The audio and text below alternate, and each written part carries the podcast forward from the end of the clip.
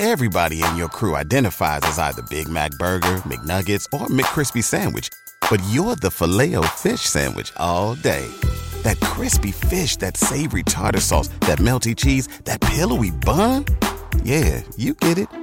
Every time. And if you love the filet of fish, right now you can catch two of the classics you love for just $6. Limited time only. Price and participation may vary. Cannot be combined with any other offer. Single item at regular price. Ba da ba ba ba.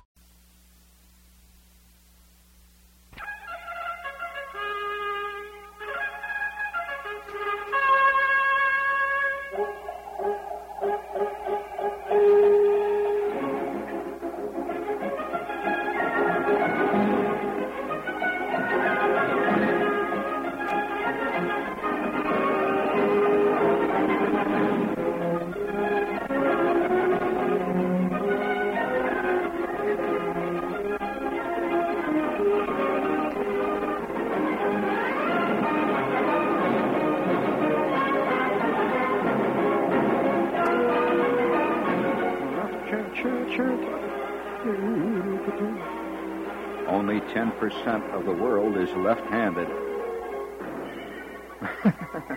Nobody knows why. Some scientists feel that the tendency is inherited. Others believe that environment plays a role. And so tonight we are going to salute all the left handed people, all of those poor people who write real bad. I mean, all left handers have a bad handwriting. You notice that they all write like a you know, like they're coming in from left field someplace. Yeah, that's right. It's terrible. And they look ugly when they write. I don't know why that is. Oh, I can't stand left-handed people. Ah. I, you know, what are you going to do? I, I even know a guy who uh, married one left-handed. It's sickening. I bring it up there. I, you notice what a terrible person I am? Tonight's program will relate, among other things, a very sickening story, so I suggest you better tune on down a dial where things are a little cooler there, a little cooler.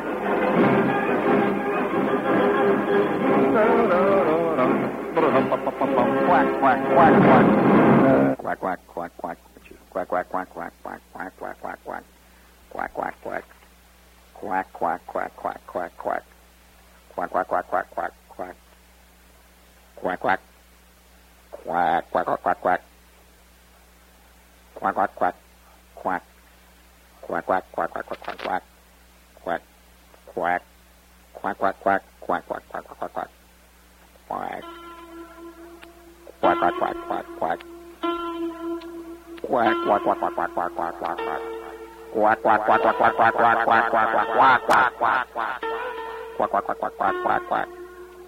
quack, quack. Quack, quack, quack, quack, quack, quack, quack, quack, quack, quack, quack.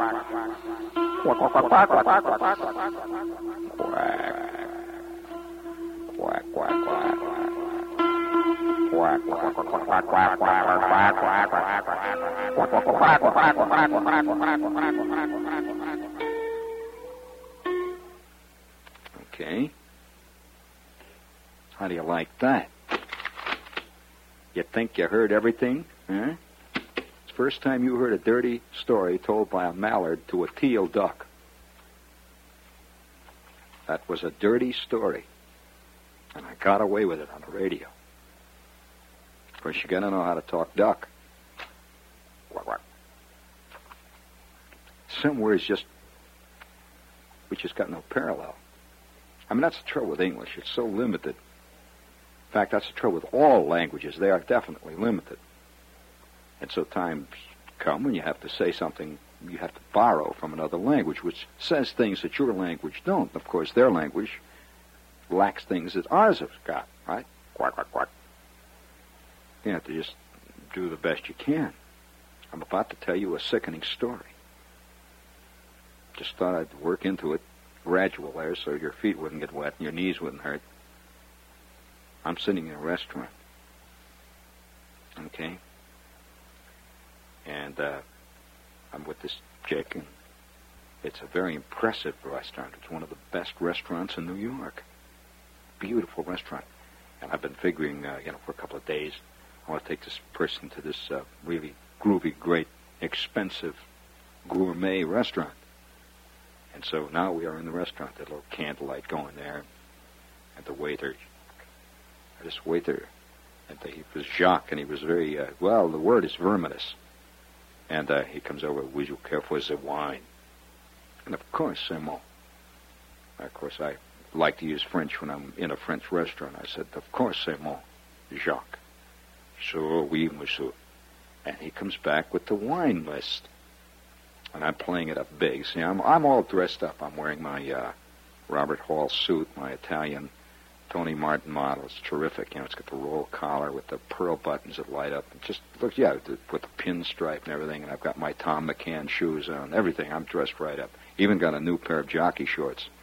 And so I'm, you know, we're going all the way tonight. And uh, Jacques comes over, would you care for the wine list? I said, uh, of course, c'est mon Jacques. Indeed, mon. And uh, he brings the wine list. And I look at it, and it's all written in, you know, this funny language. So uh, I said, uh, what is this, uh, Jacques? Uh, if you don't mind, the young lady here, she does not speak the la française. And he said, oh, oui, monsieur. Of course, we speak English. I said, of course, I'm uh, what is this uh, wine? Uh, is this, uh, this, uh, what is this one here? Is this, uh, Alsatian de la Sec Chateau Roussac? He said, oh, very good, very good. 17 bottles, $17 a bottle in 1927.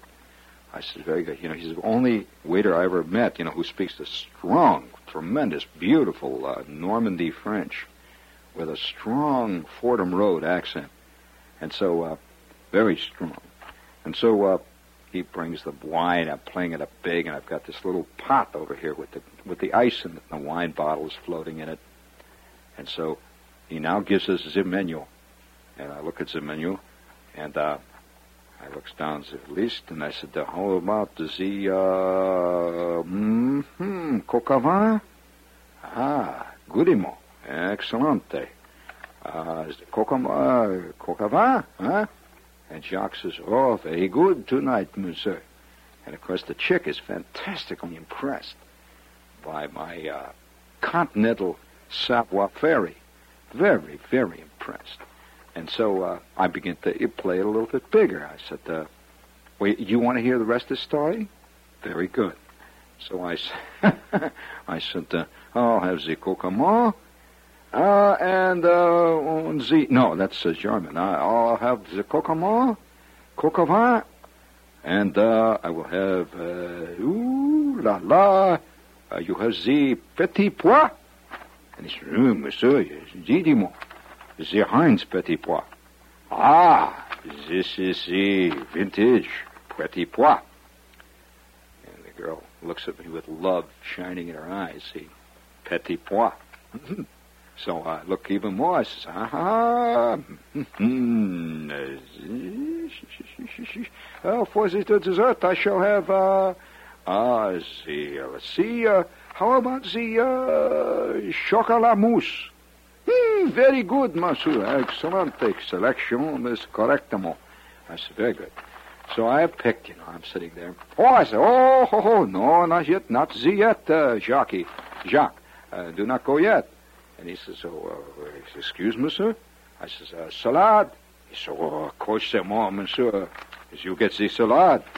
Uh, you care for what kinds of the dressing? I said, I shall have, uh, Oh, I see. Uh, Roquefort?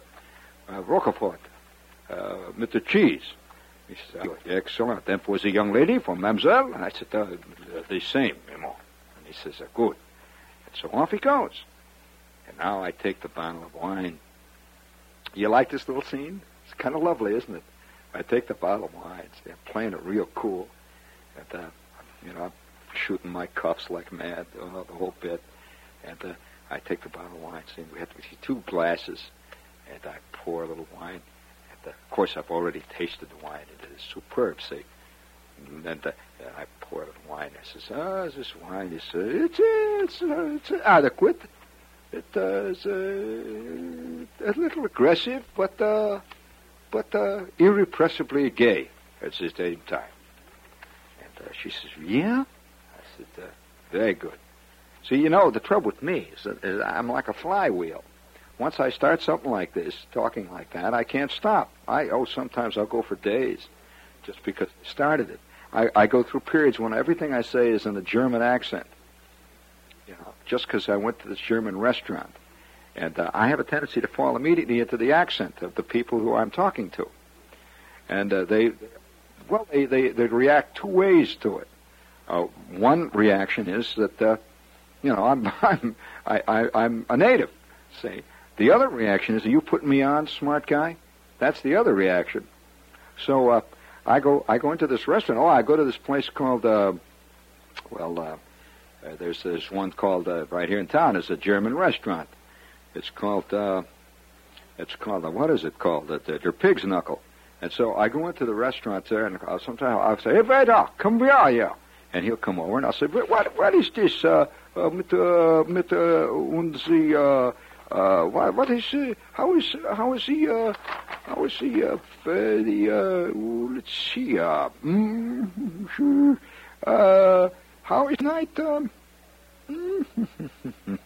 see I like to play. How is the goulash? And there'll be a pause. He said I bet we have the Hasenpfeffer tonight I said Hasenpfeffer is a good is a is a he said ah jawohl and uh, of course, it, it catches you after a while. The next thing is, go, mach schnell, go, go, go, go, mach schnell there. And uh, that means get on his chick. And so he brings the stuff, and I can't help it. Uh, I, I speak, uh, I speak uh, just enough smatterings of Hungarian.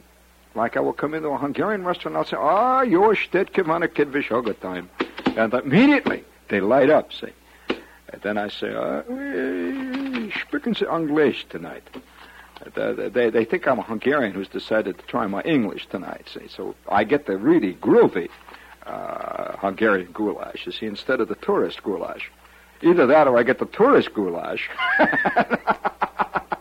the one with a. so anyway, I'm sitting in this restaurant, this fancy restaurant. You want to hear the rest of the story? So I'm sitting in the restaurant there, and I said to this uh, this girl I'm with, I said, uh, "You, uh, you, well, of course." Uh, we are having as uh, we are having a coca We, uh, with this chica, you generally will drink a rosé or a dry chablis, uh, possibly. She said, "Oh, So your idea of a really fantastic wine was Mogen David." So uh, uh, we're sitting there now drinking the wine, and her eyeballs are popping out. You know, I'm playing it big. See, and she's an, oh, she she is like she is made out of porcelain. She's one of these beautifully carved elfin girls, you see. The kind that you don't even think eat real food. You know, they once in a while they'll fly out in the morning and sup at morning glories, that kind of thing, see. So we're eating this food, or drinking the wine anyway. And Jacques comes out from the back. It's in the French restaurant, all these people sitting around very elegant, and the candlelight is going. And Jacques comes out with a sweep. He's got this beautiful tray, a silver tray. And he says, Ah, monsieur, the salad. The salad. And he whips out the salad. He puts one in front of me, puts one in front of the chick, right? Two salad. Oh, salad, two. So I look at the salad, and he puts this nice little dish next to it of a beautifully, freshly made Roquefort dressing. You could smell the fresh mayonnaise, and oh, oh, oh, oh la la. So uh, I am uh, sitting there drinking my wine, and the girl, she is drinking her wine, and everything is going swimmingly. Correct, Emo? All right. And then it happened. I take the uh, dish of Roquefort salad dressing, and I say to the girl, uh, shall I put the little of the salad dressing on for you? Stir it up a little bit. Oh, this is very good. It's a specialty of the house, you know. Specialty de la maison. and uh, I take a little of it and I dab it on the top of her her uh, her lettuce and beautiful salad lettuce and little tiny sliced radishes, and just a suggestion of a little, oh, a little scallion here and there, and a little couple of little, uh, uh, little uh, leaves of crushed oregano. Oh my! And I laid it on there. And so I looked down my salad, and I take a nice little dab of the Roquefort, and I lay it on mine. And now we're ready to begin Zaladinier, right? I sip a little more wine, and I'm feeling very expansive. I'm feeling just so groovy. At uh, I, I take another little sip of my wine.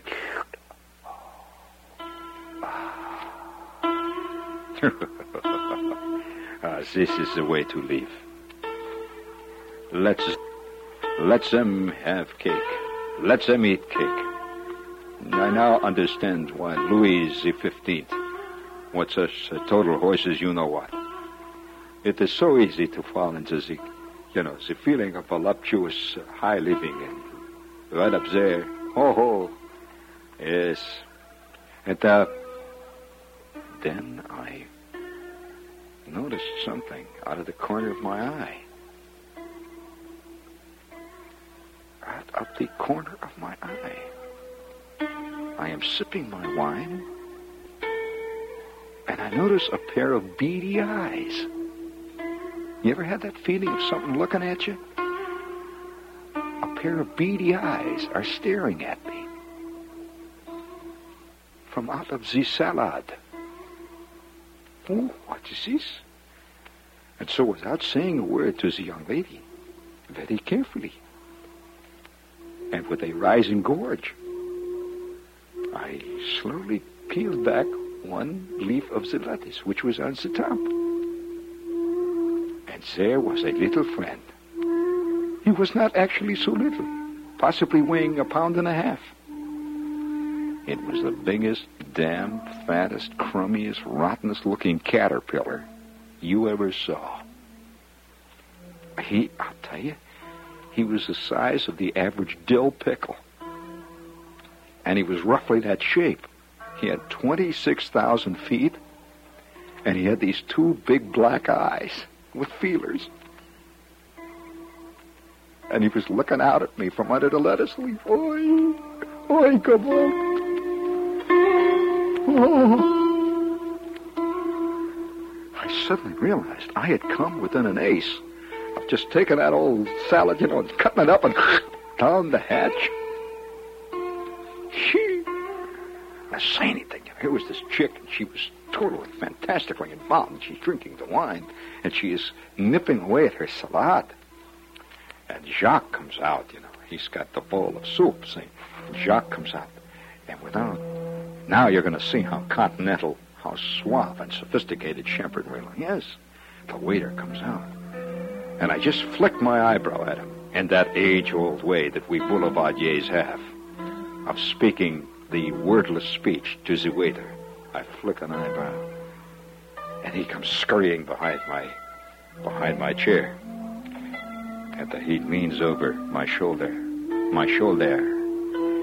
And I, without missing a beat, I have been speaking to the young lady. I said, uh, Jacques, get this salad out of here quick. Before that little you-know-what reaches out and grabs me by the behind. And he said, oh, see, Charlotte, of course, c'est moi. And he played it real cool. He says, oh, of course, moi. He says, the lettuce leaf is wilted. It's unforgivable. I shall talk to, oh, I shall talk to Rene in the kitchen. We shall see about this. I am very sorry, Mister. I says, it's all right, Jacques. It's very, very easy to make mistake. And he takes the lettuce and he goes scurrying out into the kitchen. And he comes back and he lays another salad in front of me. He says, is the lettuce okay now? Is it all right for the, for the gourmet? And I held the lettuce. Of course, there's a test we gourmets have about lettuce. It has to do with what they call the percentile of crackleability.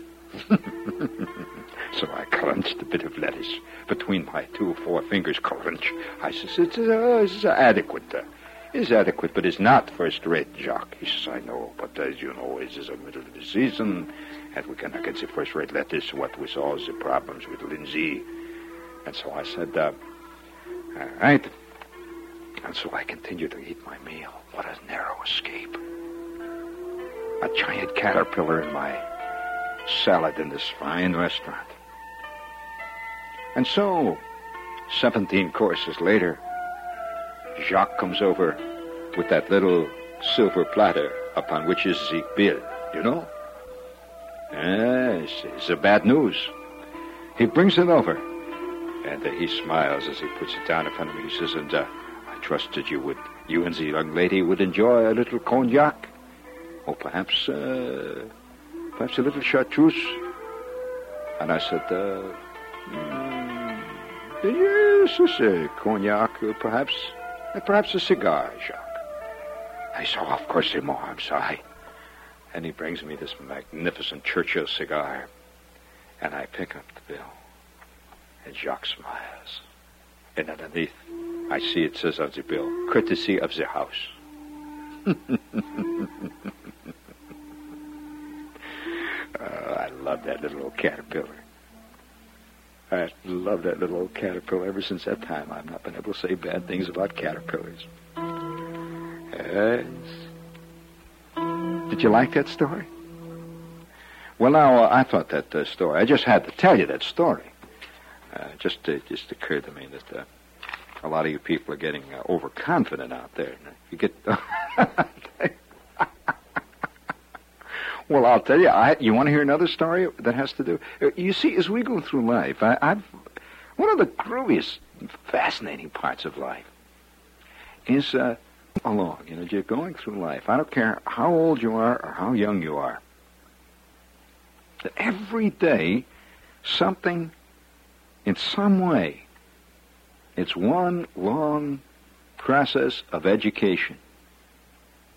Life really is. You learn something all the time, and uh, and at first, you see, you're not aware of this. At first, and then when you're at a certain age in life, when you're, oh, I'd say roughly between 15 and 19, possibly, although that, you know, subject to change, you really believe you know what it's about. You really seriously think you've got life by the you know what. And you really know what it's about. And you can't figure out why all these other people, usually older people, keep saying that things are not what they seem to be. What do you mean they're not? They are. You really believe it. and then, then of course, as you get older, you begin to have faint inklings, faint inklings of what an ignoramus you have been up to this point in life. And it's just beginning to dawn on you what an unbelievable ignorant slob you are now. Now, the guy that thinks he isn't is usually the guy who is totally that. Really, believe me. And and and, and especially you see it in things like food and stuff.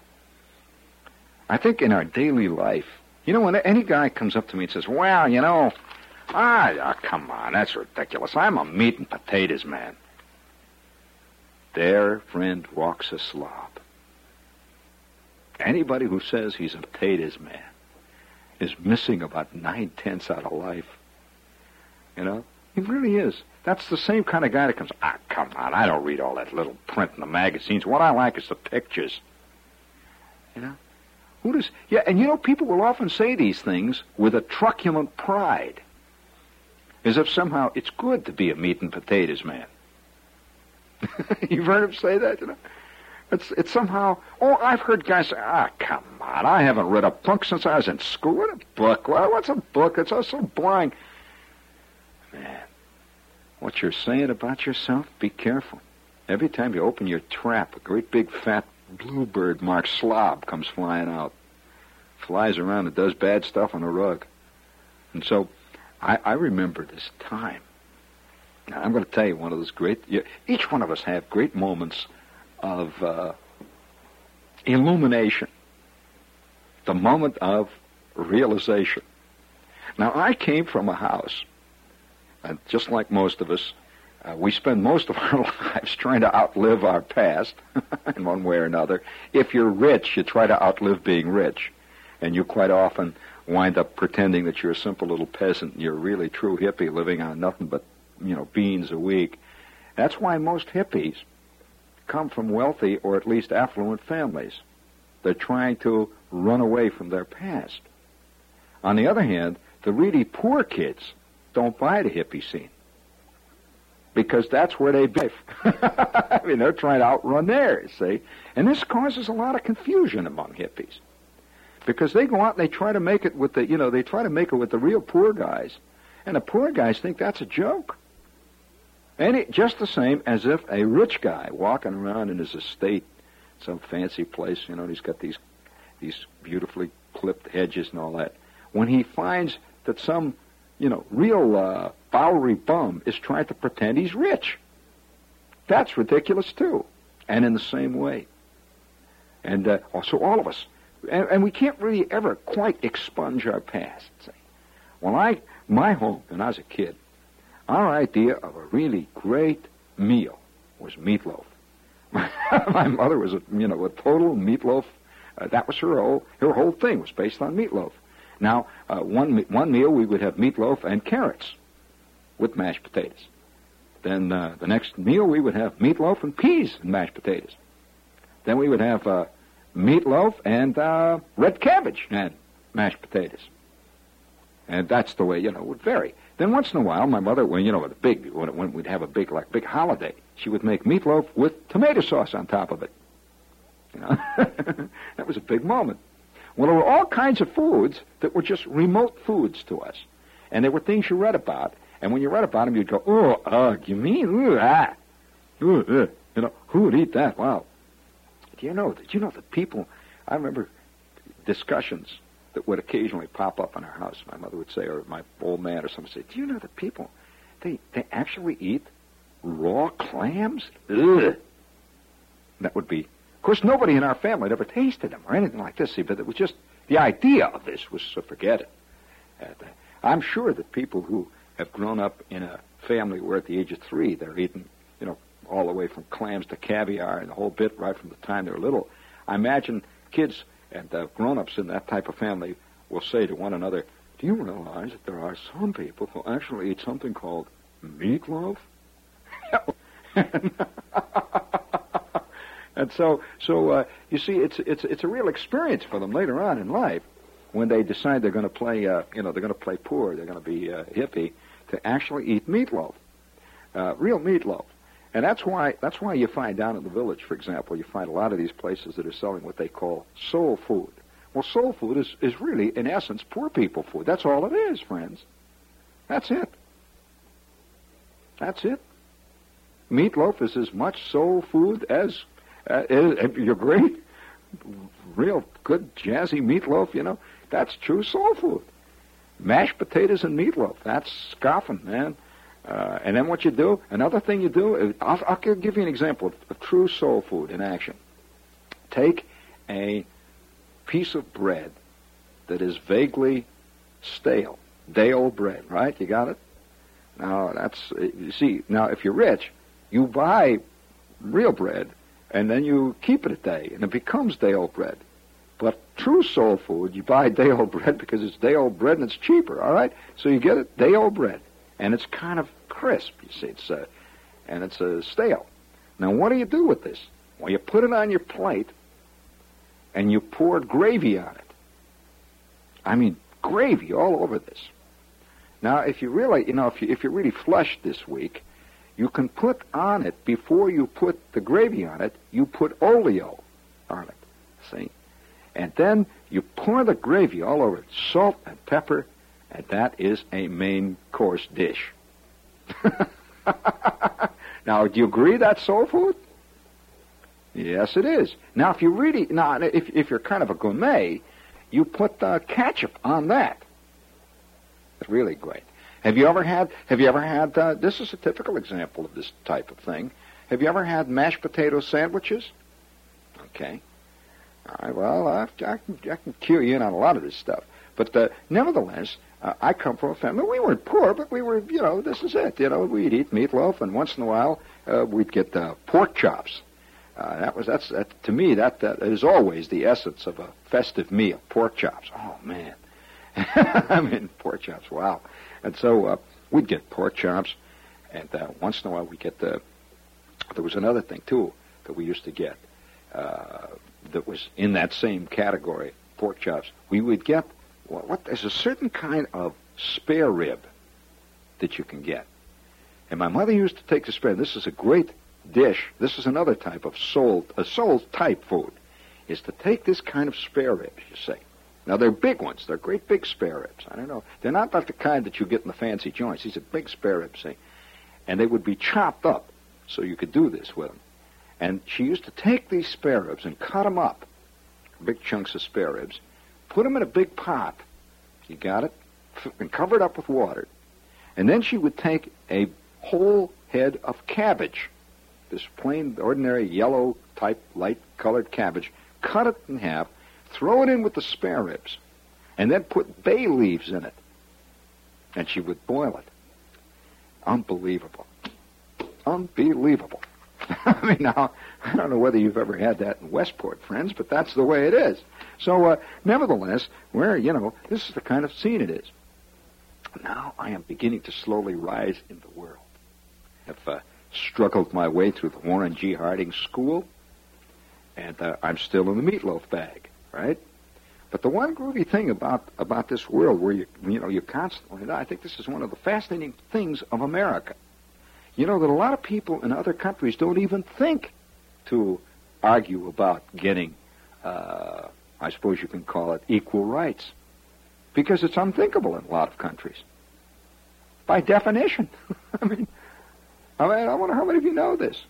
That's why a lot of countries don't have any trouble. You keep thinking they don't, you know, they don't have uh, problems. They don't have. Uh, everybody's got rights. Oh no, in many parts of the world, and in places you'd be quite surprised to know about, that they that people are born in a certain social strata, and that is where they are. It's like being born uh, with uh, web feet or something. You got it. That's the end of it. See. Well, here in America, it's very different, and uh, so uh, the idea of you know rising out of this meatloaf world is just sort of automatic. You try to do it. So anyway, the groovy thing about going to school in a lot of ways is hardly anybody knows where you came from. You're all in this place. I was going to college, and, uh, and uh, of course I was barely scraping on. Man, it was tough. So I'm hanging around. I got this one suit, like this one sport coat, and so uh, I got to know a couple of chicks and people there around. And uh, I never talked much about things. And one night, this girl who, uh, very elegant girl with long blonde hair, asked me, she says, uh, would you care to come to dinner tonight at my home? And we're having a few people over, and I think it would be kind of fun. I said, yeah. You know, I'm always very glib with my ad libs. Yeah. So she said, uh, well, uh, have you ever been out to the place? And I said, no, I haven't. And she gives me this address in this town where the school was. And I knew nothing whatsoever about it. So I said, okay, I'll be there. And she says, oh, don't bother to dress or anything like that. Uh, just, uh, you know. I said, oh, yeah, fine. I didn't realize the import of this at the time. Don't bother to dress. You know. I mean, uh, don't bother to dress. So uh, that night, I put on my uh, J.C. Penney sport coat. And uh, I put on my Sears Roebuck pants. And uh, I've got on my new shirt the, you know, the one with the uh, pearl buttons that light up. And uh, I've got my tie that my Aunt Glenn gave me for graduation from high school. And so I go walking down, cooling out there towards this place. Well, as I walk, the houses got bigger and bigger, and the lawns got broader and broader. Until they were so big, the lawns, that you couldn't see the house anymore. And you, you, you knew you were really in the big time when the house was so far back on the lawn that you just saw nothing but trees and this winding driveway. Oh, boy. well, anyway, to make a long story short, I now join the gathering in this fantastic house. Oh, wow. They had, uh, they had white pillars in front of the door, remember? And uh, they had this big brass knocker, and they just go bunk, bunk. It was shaped like a lion. And you grab this thing and you drop it, clunk, clunk, and this guy comes and opens the door. And uh, I say, I'm invited to dinner. Oh, of course, come right in. In I go. He says, shall I take your hat? Your hat? Your coat, please? If you took my coat off, you know, nothing. So uh, I said, no, it's all right. So I walked back in through. I followed him. And now I'm in this room. These people are all standing around. There was about maybe 15, 20 people. And here was Nancy, this girl and her sister, Dolores. But Nancy was something else, man.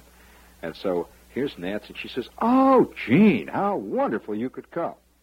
And so she came running over, And she kissed me. See, I, this was not in my straight up society. One doesn't do these things, you know. This whole idea of just running up and kissing somebody. Now, you know, we had to have a big thing like a game of post office or something to, to pull that one off. Right over and she kissed me. Oh, how good of you to come. And she kisses me. I said, yeah, hi, Nancy. At the, she says, here, would you care for a drink? Uh, James, please. At the, with that, James comes over with a big tray with the drinks. At the, there are these tall, skinny glasses, you know, the long, tall, skinny stems. So I didn't, I had never really held one of those glasses, so I grabbed it and it tipped over instantly. and down it goes all over the floor. She says, "Oh, I'm sorry." And with that, you know, everybody's brushing, and all this running around.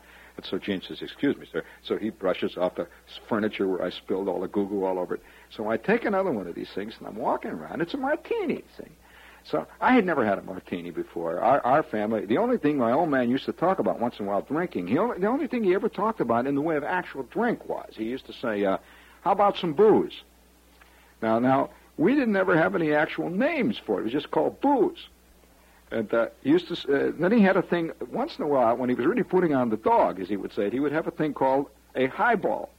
Now, a highball means you, you put booze in a glass, and then you pour over ginger ale. That was that was what what a, what what a highball was. So I've got this thing martini. See, and it tasted terrible to me. See, I tasted it tasted like I was you know like I drink some kind of strange chemical. It tastes like chemicals. It's, whoo! wow. Had this little olive bobbing up and down there. Well, I liked the olive, so I reached in, I took the olive out, and I crunched it. It was the first olive I ever saw in my life that had a uh, an almond in it.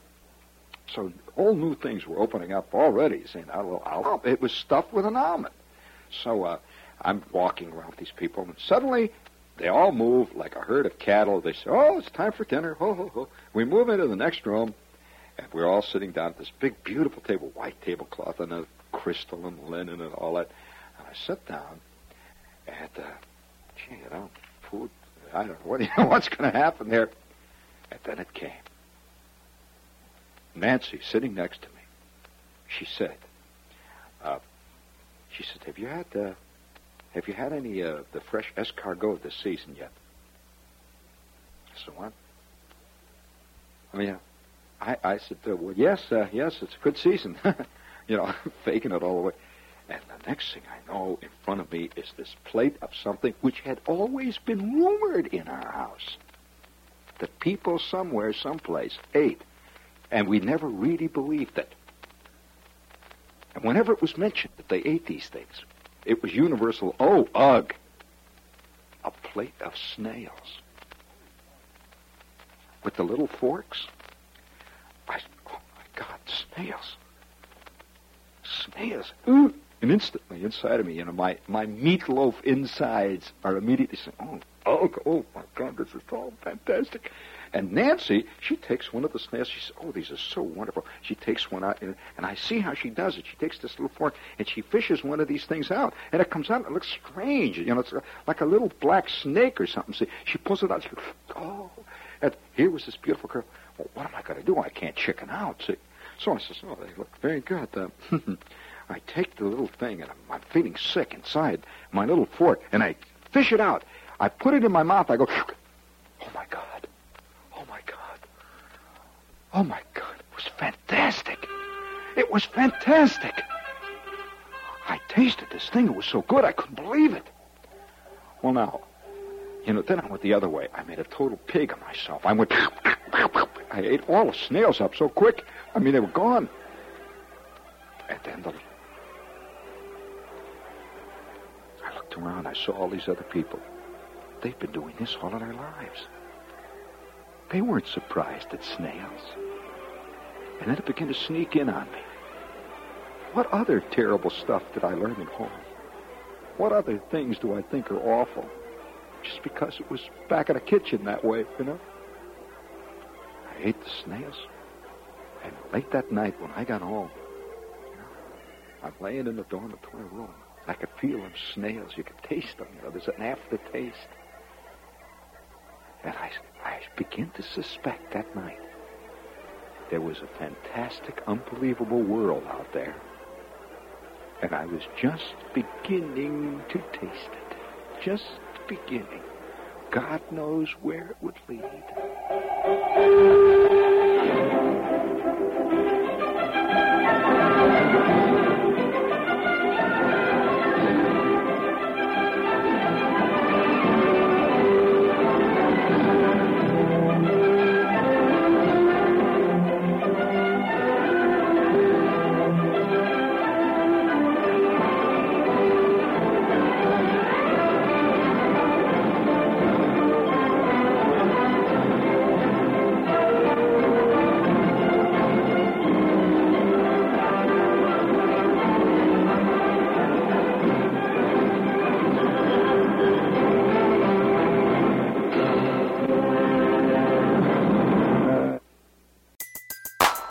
Everybody in your crew identifies as either Big Mac Burger, McNuggets, or McCrispy Sandwich. But you're the filet fish Sandwich all day. That crispy fish, that savory tartar sauce, that melty cheese, that pillowy bun. Yeah, you get it. Every time. And if you love the filet of fish, right now you can catch two of the classics you love for just $6. Limited time only. Price and participation may vary. Cannot be combined with any other offer. Single item at regular price. Ba da ba ba ba.